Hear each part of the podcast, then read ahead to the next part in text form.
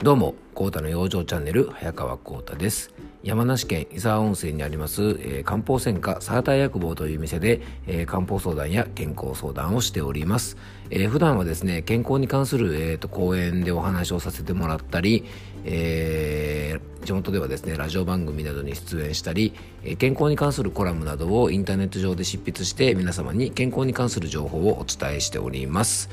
えー、さてですね、こちらの番組はですね、えっ、と、YouTube と、あとあの、ポッドキャストですね、iTunes とか Spotify とかですね、えっ、ー、と、Google ポッドキャストなんかの、まあ、いろんなプラットフォームでですね、えっ、と、皆様に音声を通じて健康に関する情報をお伝えしている番組です。あの、今までもですね、いろんなテーマでいろんな内容でお話しさせていただいておりまして、えっ、ー、と、今回でね、67、えー、回目ぐらいになるのかな。あの、もうすぐ70回目前ですが、あの、本当いつも聞いていただいてありがとうございます。えー、っと、僕はですね、えっと、このポッドキャスト、まあ、あの、YouTube でのですね、音声での健康情報以外にも、あの、ノートという媒体でですね、えー、と健康に関するコラムを、えー、ちょっと、えー、皆さんにお伝えしたりとかですね。あと,、えー、と最近はあのインスタグラムですね。インスタでもですね、えー、とちょっと健康に関する、まあ、紙芝居みたいな感じで、えー、と健康に関することをちょっとお伝えしたりとか。あと、あの毎日ですねツイッターの方もですねいろんな健康情報をあのお伝えしたりしてますので、えっと、もしですねよろしかったらまたあのいろんなツイッターとかですねインスタとか、えっと、お店のフェイスブックページもありますので、えー、とそんなのもですね是非ご覧になっていただけたらと思います。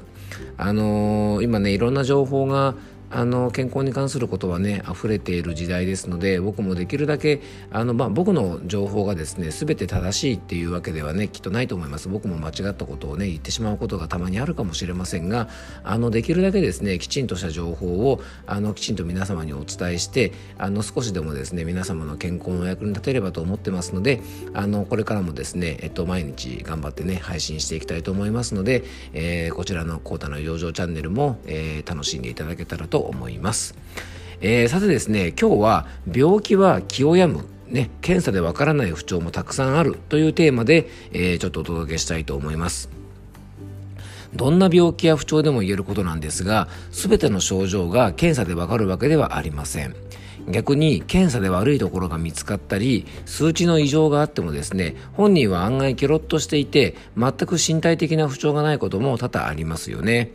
これね、実はどちらも漢方相談にいらっしゃる方が多い体の状態で、これね、どちらも未病って言える状態だと思います。えー先にですね、後者の方、例えば健康診断で血圧が高いとか血糖値が高いとか脂質異常があるなんて言われて、まあ、あの健康診断で再検査をしなさいよなんて言われてね、病院に行って受診をしたとしますよね。で、その結果、まだね、薬を飲むほどの数値ではないから、様子を見ましょう。ね、生活習慣に気をつけてねっていうふうに、えー、医療機関なんかで言われたとします。もし皆さんその時、ね、そうなったらどうしますか？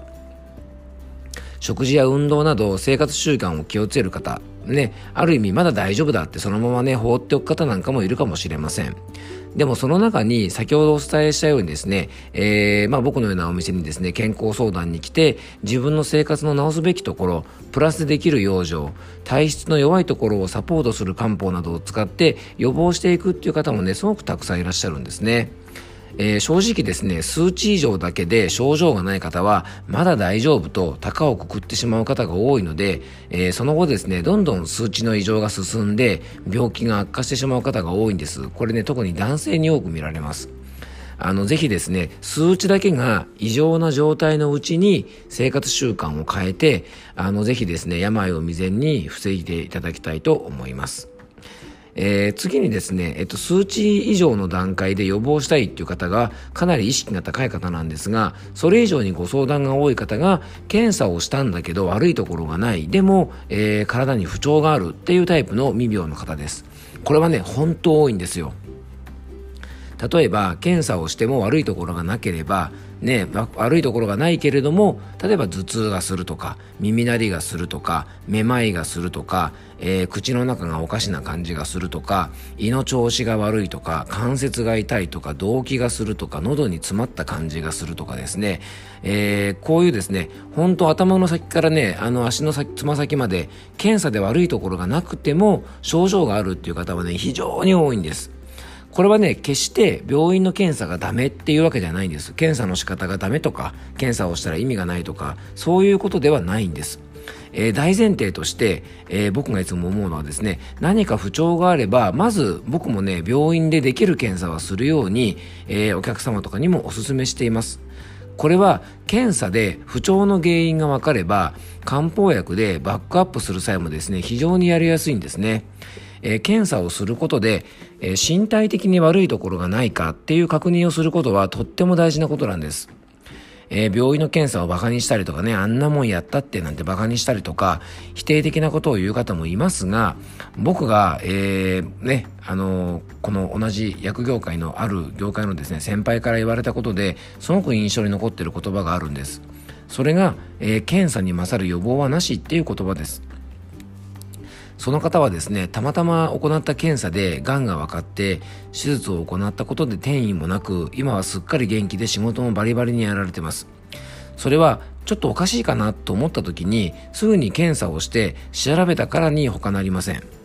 なので何か不調があればですねできるだけ早く医療機関で検査をしたり、えー、近くに相談できるですね薬局や薬店とかがあれば、えー、相談されて医療機関に行くべきなのかセルフメディケーションに対応できるかっていうところをですねまず相談するべきだと思います。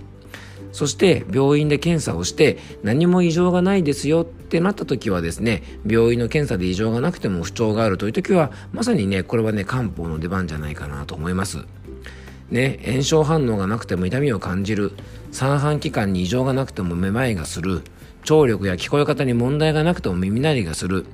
ね、あのそしてさっきも出てきましたが何にもないけど喉が詰まるとか異物感があるとか心臓は悪くないけど動悸がするとかですね。そういう時なんかはまさに漢方の出番じゃないかなと思います。医療機関では検査をして悪いところが見つからずでも患者さんが不調を訴えるとですね、えー、よく自律神経失調症という診断名が付けられることが多く見られますこれはですね、お医者様も何かしら診断名をつけないといけない事情が多分あるんだと思います。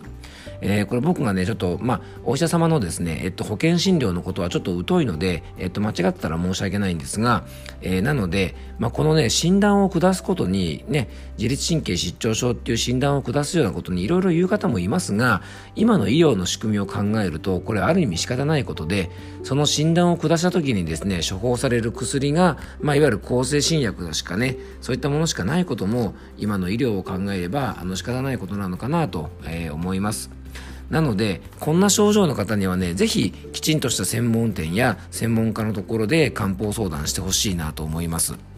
えー、漢方はまだ検査など何もできない時代からの医療で患者様の訴えに耳を傾けて、えー、目に見えるもの聞いたもの触れたものなどを総合的に判断して、えー、不調を治していきます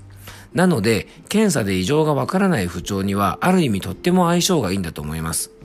えー、検査でわからない不調を医療機関では自律神経失調と診断することが多いとお話しましたが、実はね、これね、昔から病気のすべてが、今でいうとこの自律神経、漢方的には気の有無、気があるとか気がないとか、あとは気が巡ってるとか巡ってないとかっていうところから繋がっていると昔から考えていたんです。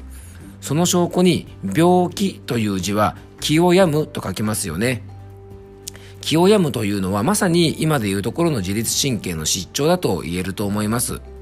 えー、大切なのはなぜ気を病んだかです。えー、漢方では気を病む原因も様々と考えて、それぞれに必要な生活習慣の改善、これまあ養生ですね。それと必要な漢方があるというふうに考えているので、目に見えない病、検査でわからない不調を、まあ、あえてそう呼ばせてもらいますが、まあ、この目に見えない病を改善するのには、とってもね、漢方っていい方法だと思います。えー、今後ですね、機会があれば、一つずつね、病院の検査で不調がないと言われているような、まあそう言われやすい症状の漢方的な解説もちょっとしていきたいと思いますが、まずは病院で悪いところがないと言われても諦めずにですね、えー、漢方で体を整える方法もあるんだよっていうことをぜひ頭の片隅に入れていただけたらと思います。